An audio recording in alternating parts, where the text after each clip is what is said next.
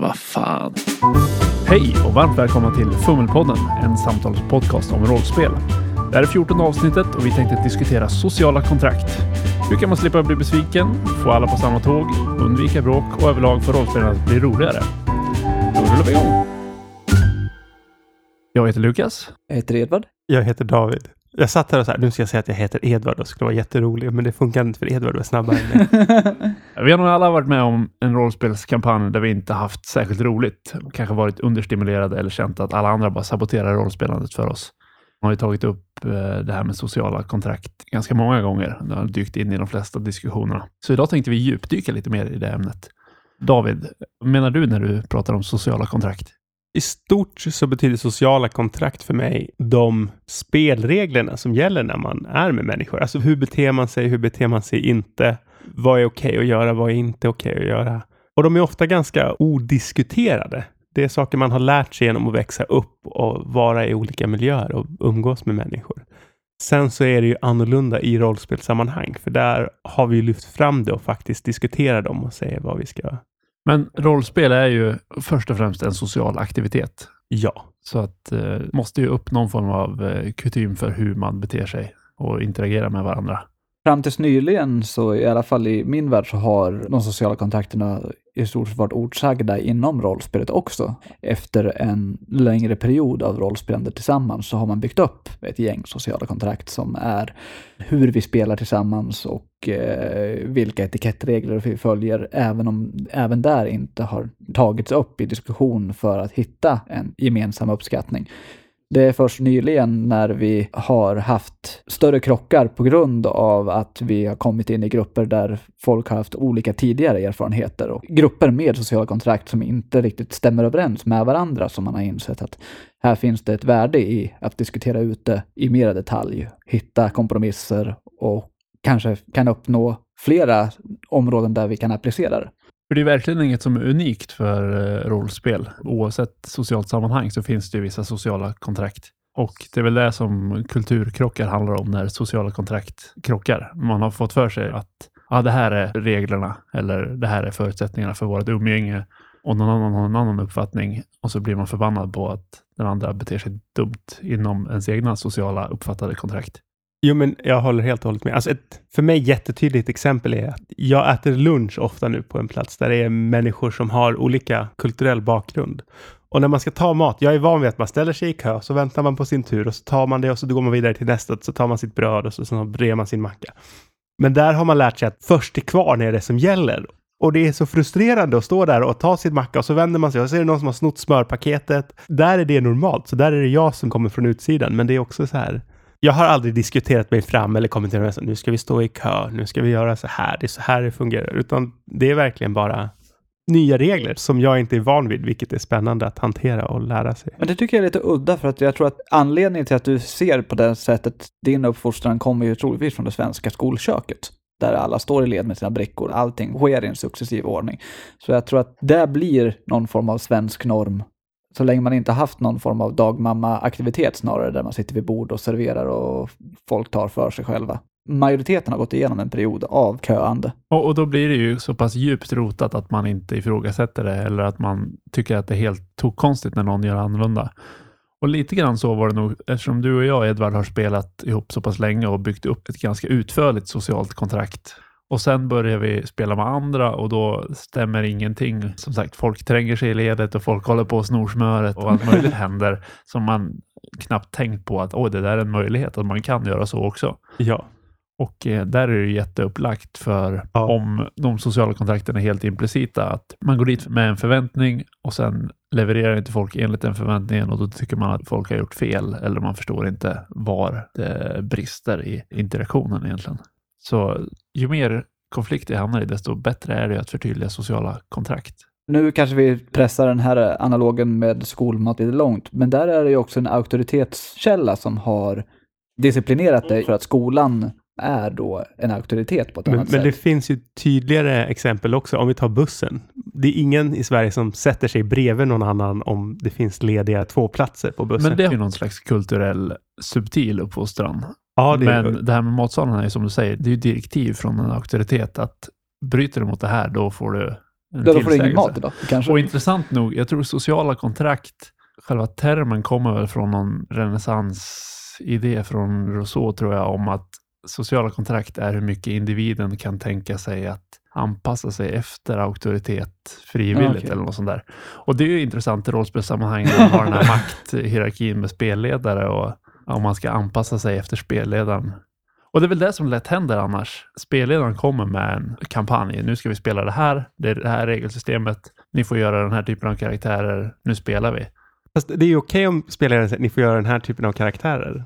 För då har man ändå satt upp någon slags förväntan. Det är värre. Här är äventyret. Spela vad ni vill. Och sen så ska man spela Bilbo och ta sig till dvärgarnas kungadöme och döda draken. Och man skapar en karaktär som är svinodlare som bara vill föda upp svinen. Och längst vägen stannar upp och bara nej, nu vill jag faktiskt köpa den här grisen så jag kan börja min svinodlarfarm. Jag struntar i draken och den samma berget där borta. Ja, nu var det där med svinodlare, hur man nu odlar svin. Precis. Ja. Då har man ju liksom, beroende på vilken SL man har, man korrigering genom misstag. Har du skapat en karaktär som inte passar, då avlivar du den och så skapar en ny karaktär för att anpassa eftersom något man hade kunnat undvika genom att haft en dialog med SL. Ja, verkligen. Och det kräver en viss typ av insikt att finna sig i tanken att min karaktär passar inte in, jag måste byta ut den mot något nytt. I ännu värre fall, då sitter man ju spelar den i ett halvår och är missnöjd hela tiden. Ja, och det handlar ju också, alltså om man vill spela Battlestar Galactica, men man skapar karaktärer från Red Dwarf och förväntar sig det som spelare. Det är en dum kombination att försöka ha någon slags parodi i någonting som de andra vill ha väldigt allvarligt. Där är det ju svårt även som spelledare att försöka korrigera det, eller som spelare. Då gäller det att man inser det snabbt. Och även om man går in med inställningen att vi ska spela någonting tillsammans, så kan ju någon få för sig att det är okej att backstabba folk om det ligger i linje med karaktären. För jag ska ju rollspela min karaktär. Eller vi ska skapa en intressant story och här är det dramatiskt spännande att min karaktär förråder gruppen. Det kan ju krocka sjukt mycket med någon som har idén om att vi ska vara en äventyrargrupp som blir hjältar tillsammans. Det kan ju bli intressant att karaktärerna har olika idéer, men har spelarna olika idéer så är det upplagt för att någon ska vara missnöjd. För där har vi ju liksom, det blir lite anekdot här, men vi har ju haft ett exempel där du har byggt upp under kanske 3 månaders intensivt spelande att din karaktär är en skitstövel, men egentligen aldrig drivit igenom det på någon full nivå, men du har fortfarande byggt upp förväntningarna av att han kommer gestalta sig som en skitstövel. Och det som avslutar hela kampanjen är att han förråder hela gruppen. Då har man ju liksom byggt upp någon form av socialt kontrakt inom att det är dit vi är på väg. Sen är det frågan, ska man ta dialogen innan? Liksom ja, det hade gjort så i dagsläget. För att även om det är intressant så hade det kunnat trampa andra spelare på tårna för mycket och sabotera deras upplevelse. Det blev intressant för mig, men det är ju väldigt egocentrerat och jag hade inte gjort så i dagsläget. Jag tror att det som var mest intressant med det hela är att det färgade flera år framöver efter den punkten hur Lukas karaktärer ser ut. På grund av hur färgstark den karaktären var och hur hårt du spelade den. Oavsett vad du spelade efter den dagen så fanns det en underton av att Lukas kommer driva på sådana aspekter. Jo, och det... Då har du nästan skapat ett oavsiktligt socialt kontrakt. Jo, men det sociala kontraktet innan var ju olika för olika spelare då. Att jag hade uppfattningen om att man spelar sin karaktär och man försöker skapa en intressant story genom att spela sin karaktär och man fattar beslut utifrån den. Och de andra tyckte inte att man skulle gå riktigt lika långt, att man var taskig mot de andra karaktärerna. Och eftersom vi inte hade diskuterat igenom det och vi var unga och oerfarna och jag tyckte att det var väldigt roligt och jag tror spelare kanske tyckte att det var spännande att se hur det utvecklades, men som andra spelare kanske inte tyckte att det var så spännande. Så nej, jag hade inte alls gjort likadant i dagsläget.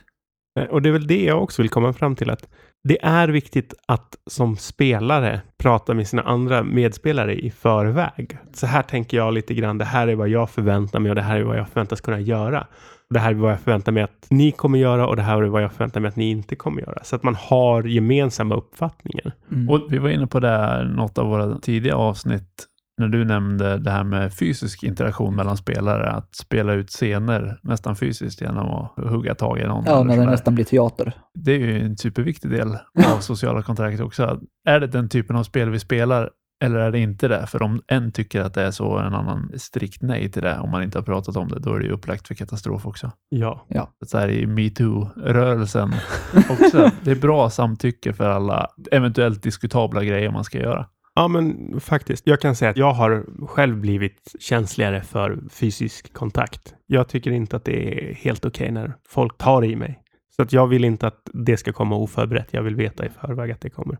Så ja, har man inte ett uttalat socialt kontrakt där det är okej med mer extrema interaktioner, oavsett om det är att sabotera för de andra karaktärerna eller faktiskt ha någon form av fysisk interaktion, så ska man nog skippa det. Oavsett om man själv uppfattar det som en del av det sociala kontraktet, om det sociala kontraktet är implicit. Ja. Det vi har diskuterat igenom, det är det som gäller. Och ska man göra någonting konstigt utöver det, då pratar man igenom det igen. Så man tar inga chansningar. Nej, för det handlar ju om att man spelar rollspel för att umgås med sina vänner och ha en trevlig kväll. Ja. Jo, men det måste ju också, liksom, avslag är ju någon form av vetorätt. Någon Absolut. Som vill göra någonting får oftare avstå gentemot nej, för någon alltid som inte... Ja, precis, någon säger nej. Ja. Ja, precis. Men ja. Det är dit jag ville komma. Ja. Att, jag ville säga emot det oftast och säga alltid. Jo, men man får vara beredd på att få nej, helt enkelt. Ja, absolut. Och får man ja så är det ett ja. Ja. Kanske. Exakt. Här, ja, gott omdöme som alltid.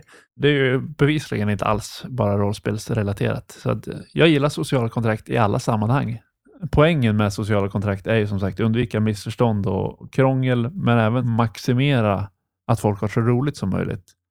Alltså en av anledningarna till att det här har dykt upp för oss känner jag, precis som Edvard var inne på, du också, att när vi började spela med varandra så hade vi olika bakgrund, olika förväntningar, och det blev inte jättebra i början. Det blev mycket blaha, eller vad man ska säga. Det blev aldrig perfekt, och det var där behovet dök upp, tycker jag, att faktiskt börja prata om vad är det som inte fungerar, för att vi vill alla spela rollspel men det blir inget bra, och det är där det sociala kontraktet dök upp. Och det var när vi började prata om det som man insåg att okej, vi har olika saker vi föredrar, men det finns saker som vi tycker också är ganska roliga som vi kan göra tillsammans så att det blir bra för alla. Och det är en viktig del också, att om man diskuterar i förväg så kan man tänka okej, jag vill spela hjältar med alver, dvärgar och kasta magier och ha väldigt episk fantasy. Men det funkar inte för de andra. Okej, men vad kan jag göra istället då som påminner om den upplevelsen? Eller en annan upplevelse som är lika spännande, men där de här elementen som är svåra för mina medspelare att ta till sig inte finns. Så vi undviker det. Precis, och det här är ju för oss... Har det blivit en ny idé? Eller det är någonting som kom ganska sent i rollspelsmässig insikt. Men själva idén har ju 20 år. Ja, jag tror att skillnaden i dagsläget så ser vi demokratin i det på ett annat sätt. För att det som vi gör nu är ju en strävan efter att alla ska få ha sin åsikt. Liksom, det här är vad vi strävar efter som en grupp. Där vi hade en gång i tiden när vi diskuterade sociala kontrakt, eller det var inte en sociala kontrakt, utan det var liksom, vad tyckte vi var roligt i det senaste äventyret? Vad tyckte vi inte var så roligt? Så sitter man som SL och spelare, diskuterade igenom det på kvällarna efter spelmöten och försöka anpassa i någon mån vad man kommer spela härnäst. Det var inte lika demokratiskt för att alla hade inte varit med att utveckla den produkten som man styr in det mot. Nej, men det blir på något sätt som att alla dyker upp och säger okej, nu ska vi bygga ett hus, och så börjar alla snickra på sina olika håll, och sen i slutet på dagen säger man jaha, vad har vi kommit fram till här? Jaha, du har börjat bygga på ett stenhus, du har börjat bygga på ett trähus och du har lagt någon slags betonggrund i ditt lilla hörn. Hur ska vi få ihop det här då? Och så håller man på att snickra ihop det. Det är ju en betydligt större chans att det blir ett bra hus om man sätter sig i början och säger nu ska vi bygga ett hus. Vad ska vi göra? Hur ska det se ut? Vem ska göra vad? Så. Jo, absolut. Jag håller med om det. Skillnaden jag ville poängtera var nog att så länge alla haft sin talan när man ritar upp ramverket så finns det en större chans att det är faktiskt så man kommer spela. Istället för att om man sitter som någon form av diktatur, SL sätter ramverket. Så här skulle jag vilja att vi förhåller oss nu när vi drar igång det här. Då finns det en stor chans att spelarna inte visar samma uppskattning för ramverket man har. Fast jag är nog helt öppen för att man som spelledare säger att det här är det som jag vill ha gälla. Antingen så är ni med eller så är ni inte med. Då kan man klara sig undan med det. För då har alla gått in med en acceptans av det sociala kontraktet. Sen tycker jag att demokrati är mysigt. Jag håller med, för att det behöver inte vara så himla komplext, utan det kan vara till och med som du säger att spelledaren säger okej, jag vill göra den här kampanjen med de här uppgifterna, och det här är vilken typ av karaktär ni behöver skapa som har det här att tro på eller det här att motivera dem. Köper ni det? Om spelaren då säger ja, det låter jätteroligt. Det visar acceptansen för det. Sen så är det inte okej att kanske bara det här är hur det blir och bara köra på hur spelledaren vill utan att lyssna till vad spelarna kanske önskar. Så att det är klart att det också kan bli. Jag tror att det har mycket att göra med hur långt momentet är tänkt att vara. Någonting som går över någon månad med 3 spelmöten om ens det. Då är det ju mindre impact på spelargruppen att sätta ett diktaturiskt beslut. Medan om man ska spela över ett halvår så kan det vara större relevans att folk faktiskt får vara delaktiga. Jo, men det är lite som att anordna en fest. Säger man att välkomna hem till mig det här datumet, jag tänkte ha en maskerad och jag står för maten och så får man ta med sig eget dricka. Då är det som gäller. Men ska man starta en förening, då kan det vara klokt att ha någon form av input från andra om den tänkt att pågå under lång tid. Så jag håller med. Ju kortare desto mindre behov av demokrati. Absolut. Och sen, jag tycker inte heller att vi ska överdramatisera de här sociala kontrakten. Det måste inte vara så att det är en lång punktlista och det här och det här och det här ska vara med och det här funkar inte för mig. Utan att man kanske har en idé och diskuterar, tror vi att det här blir roligt? Ja, det blir det. Är det Battlestar Galactica vi är ute efter eller är det Red Dwarf? Ska det vara humor eller ska det vara grov allvarlig science fiction? Ja, jag kikade på YouTube nyligen på Matthew Colville. Han är ju typ OSR, Dungeons and Dragons spelledare i YouTube-profil.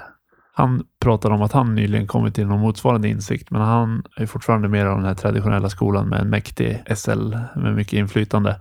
Så han pratade om att man skulle pitcha olika kampanjidéer till spelarna och låta spelarna välja den som de tyckte var bäst. Det är ju också en möjlighet att göra så.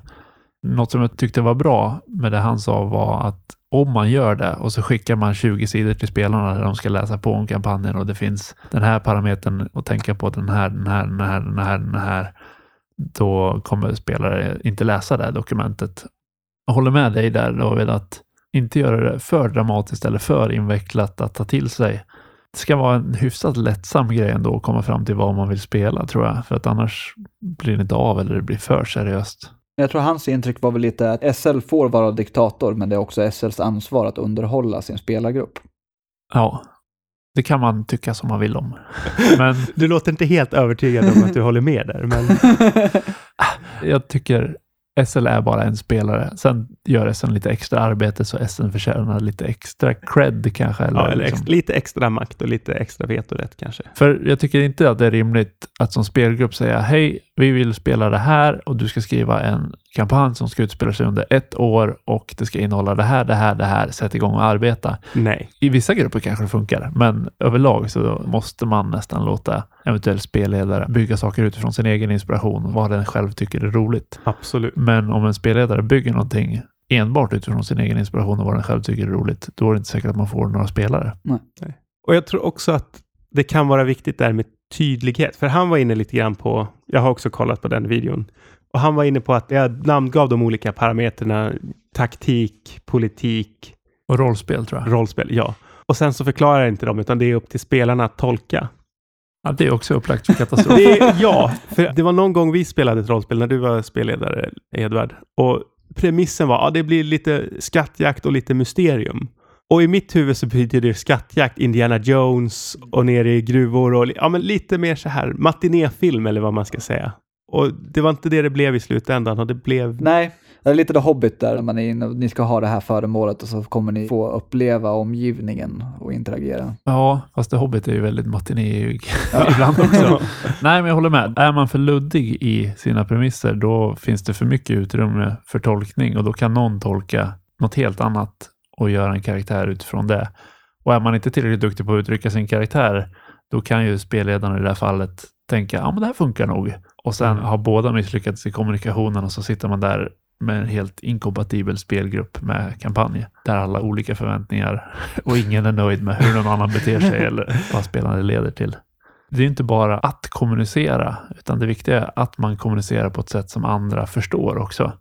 Om man bara slänger ut någonting som man själv tar för givet, det säger egentligen ingenting. Man måste hitta fler verktyg att kommunicera vad det är man egentligen vill göra och vad man ska sträva efter.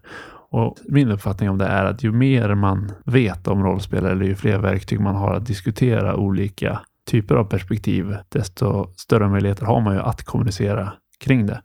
Att vi sitter och pratar är ju jättenyttigt för oss för att då får jag perspektiv på hur ni tänker. Men om vi kan komma överens om terminologi och spelstilar och allt möjligt sånt där, då blir det ju ännu lättare att ha konversationen. det måste finnas någon som redan har kommit på massa sådana terminologier och definitioner av spelstilar. Ja, jag tycker inte vi ska djupdyka så här supermycket i rollspelsteori, för det kan bli väldigt torrt. Det här kommer ju folk inte hålla med om, för det finns så många olika tolkningar och idéer om allt möjligt. Men grundläggande så kan man tänka att det finns 3 olika spelmål. Det ena är att utsättas för utmaningar och övervinna dem med någon form av taktik och agerande.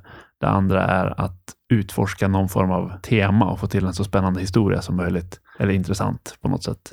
Och det tredje är att försöka simulera saker så att man får uppleva alternativ verklighet där de interna lagarna är konsekventa.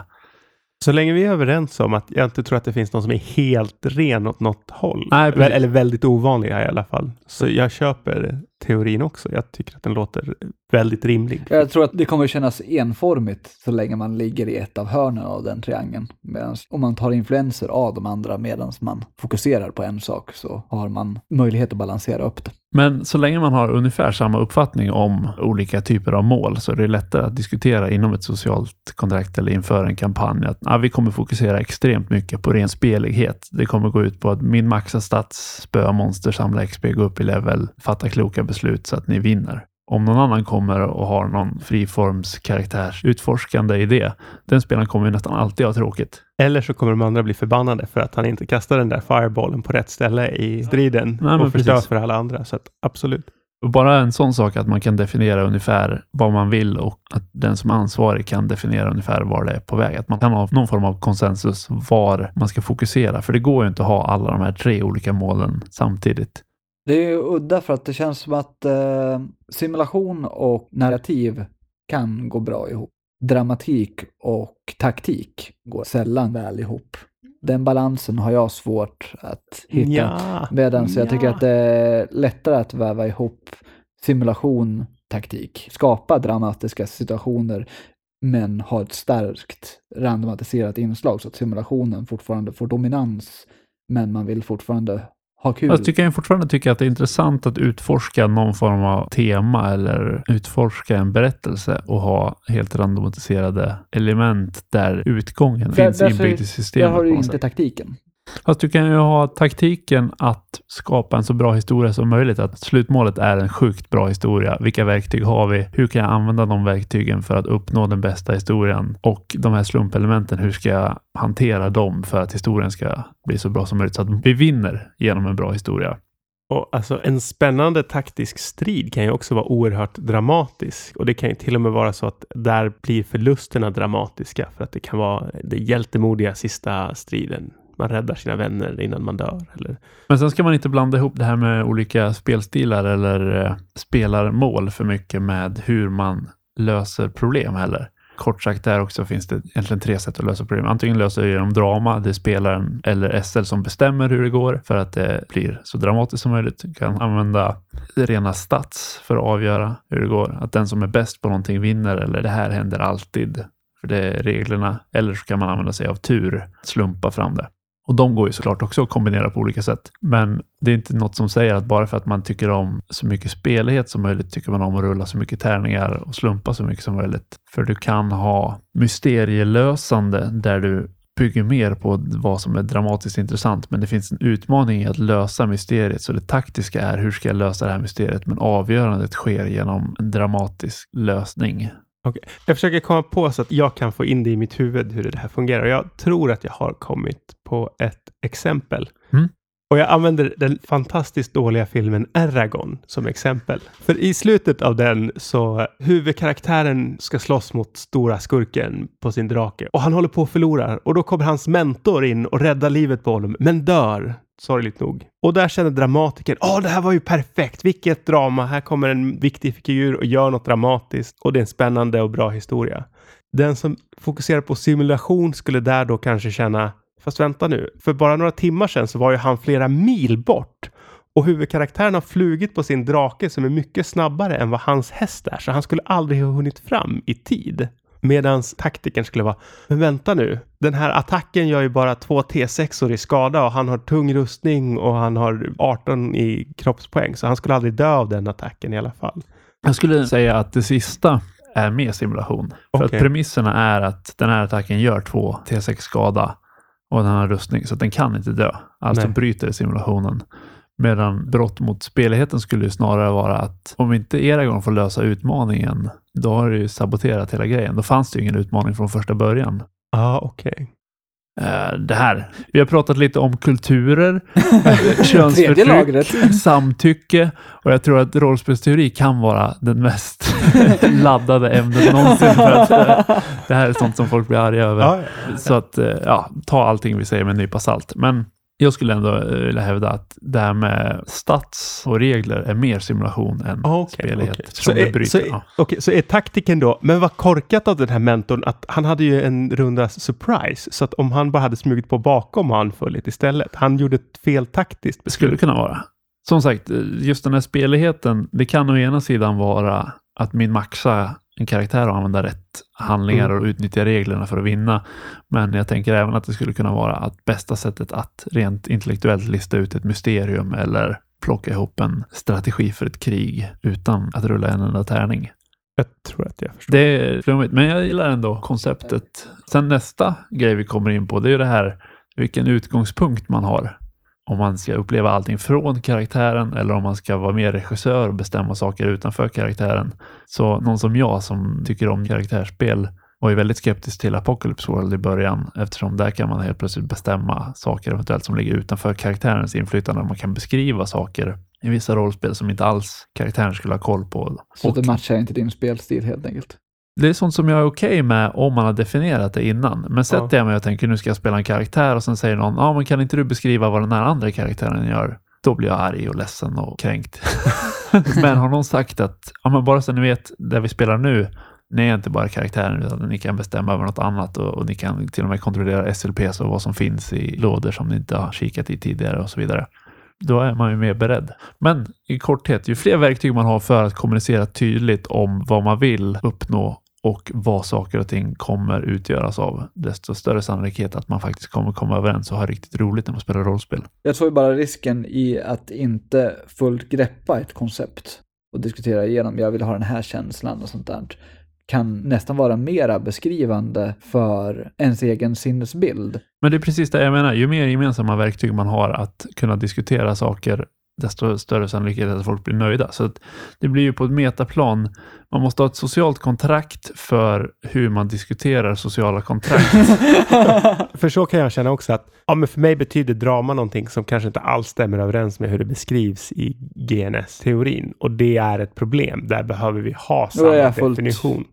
Jag är för dåligt påläst nu för att kunna förstå. Ingen av oss är bra påläst. Jag vill bara undersöka. Vi har ingen koll på vad vi pratar om. Vi bara sitter och svamlar. Ja. Men jag håller med. Problemet är inte nödvändigtvis din definition av det, utan problemet är att vi inte har en gemensam definition just nu, så att vi har svårt att diskutera det. Exakt. Och enda lösningen på det är ju att diskutera saker.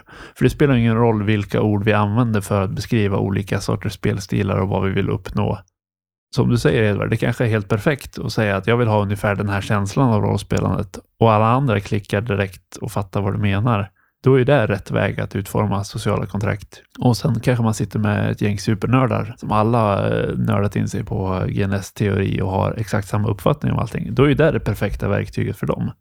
Och återigen supermeta. Man får upprätta ett socialt kontrakt för hur man upprättar sociala kontrakt. Och ett socialt kontrakt för vad sociala kontrakt innebär. Snurrigt. Ja. Jo, men man måste ha ett gemensamt språk för att diskutera det. Ja. Det är väl det viktiga poängen. Och man måste diskutera det. Ja.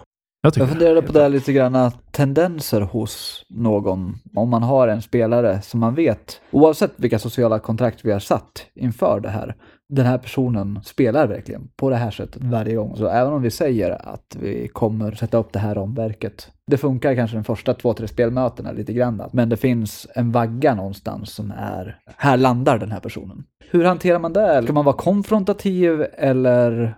Du kan ju inte ställa krav på personer i gruppen som de inte kan leva upp till. Nej. De kan ju ha uppfattningen att de kan leva upp till det, och du kan ha uppfattningen att de kan leva upp till det, men konstaterar man då gång på gång att det inte är så, då måste man ju upprätta ett socialt kontrakt som alla kan efterleva. Och det går inte att bli arg på någon för att de inte har förmåga att göra någonting. Nej, det var inte det jag menar. Det är därför jag frågar hur man hanterar det. Ska man då landa någonstans där man inte utforskar situationer som är för långt ifrån där basläget där personen ligger? Alltså den tråkiga sanningen är ju att alla passar inte ihop i alla grupper eller i alla sammanhang. Man kan ju försöka så långt det går, men om det är någonting som man är medveten om att det här kommer inte gå bra. Så... finns det en risk att man får spela andra grupper som inte inkluderar? Ja, tyvärr. Visst, folk kan lära sig saker, men man kan aldrig ställa krav på folk som de inte har förmåga att leva upp till. Man får helt enkelt anpassa de sociala kontrakten efter ens förutsättningar. Ingen av oss är särskilt duktiga skådespelare. Om jag säger att vi ska spela en superdramatisk narrativ där vi bygger upp världens djupaste inlevelse och stämning, vi kan ju bara leverera vad vi kan. Och det blir någon så här halvtaffliga amatör, teater, B-film känsla som bäst. Och vi kanske tycker att det är jätteroligt. Men jag kan ju inte sitta här och bli arg på att ni inte uppfyller min idé. Man får helt enkelt jobba med de verktygen man har. Ja, vi kommer aldrig kunna spela rollspel som Critical Role spelar rollspel. Men de verkar ju ha ett hyfsat tydligt socialt kontrakt ändå. Ja. Alla är där för att spela med klassiska regler men fokusera på någon form av teater och roliga röster. Och hade det kommit in någon sån i vissa kampanjer vi har spelat, då hade man ju blivit irriterad på att den personen höll på något konstigt. Och i vissa av de här grupperna så hade de klickat jättebra, i vissa grupper hade de inte klickat bra. Jag tror dock den är, och det kan ju vara mig personligen, men jag tycker att någon är teaterinriktad och spelar sin karaktär är sällan ett problem som folk frustrerar sig på i den riktningen. Jag tror att det är snarare i andra riktningen. Du har fel. Jag tror faktiskt att det finns lika mycket frustration båda riktningarna. Om jag och David är spelare som har fått uppfattningen att vi ska ner och ett spömonster och samla XP och sen ska vi levla upp och sen ska vi farsdricka bärs. Jag gillar det. Och sen kommer det någon som ska ha massa moraliska kval inför att döda den här kobolden och ska hålla någon monolog i diktformat. Då kommer vi bara, vad gör du? Sluta! Vi ska döda kobolder. Ja. Okej, jag är med. Ja. Och precis tvärtom, om det är fyra som sitter och har de här långa monologerna om moraliteten i att mörda kobolder och så kommer det en spelare som bara mördar dem på löpande band, så blir det inte heller bra. Nej, återigen, socialt kontrakt, var överens om vad målet är och ungefär hur man ska spela, då blir alla gladare. Det är väl den ultimata rollspelsanningen, vi kommer alltid fram till väldigt subjektiva grejer, men något som man inte kommer ifrån är att är det inte underhållande eller givande med rollspel, då är det ju meningslöst. Exakt, jag håller med. Bästa sättet att få det underhållande och givande är att utveckla så mycket förståelse som möjligt och vara så överens som möjligt. Och acceptera att man kan inte alltid få exakt som man vill, men man kan få någonting som är nästan lika bra. Och det är värt det, för rollspel är roligt. Vi nöjer oss så för idag helt enkelt. Ha det bra. Hej. Du har lyssnat på Fummelpodden som presenteras i samarbete med Studiefrämjandet. Du får gärna gilla vår Facebook-sida eller kanske följa oss på Instagram. Länkar finns i avsnittsbeskrivningen. Har du feedback eller tips på ämnen, hör av dig via sociala medier eller skicka ett mejl till info@fummelpodden.se.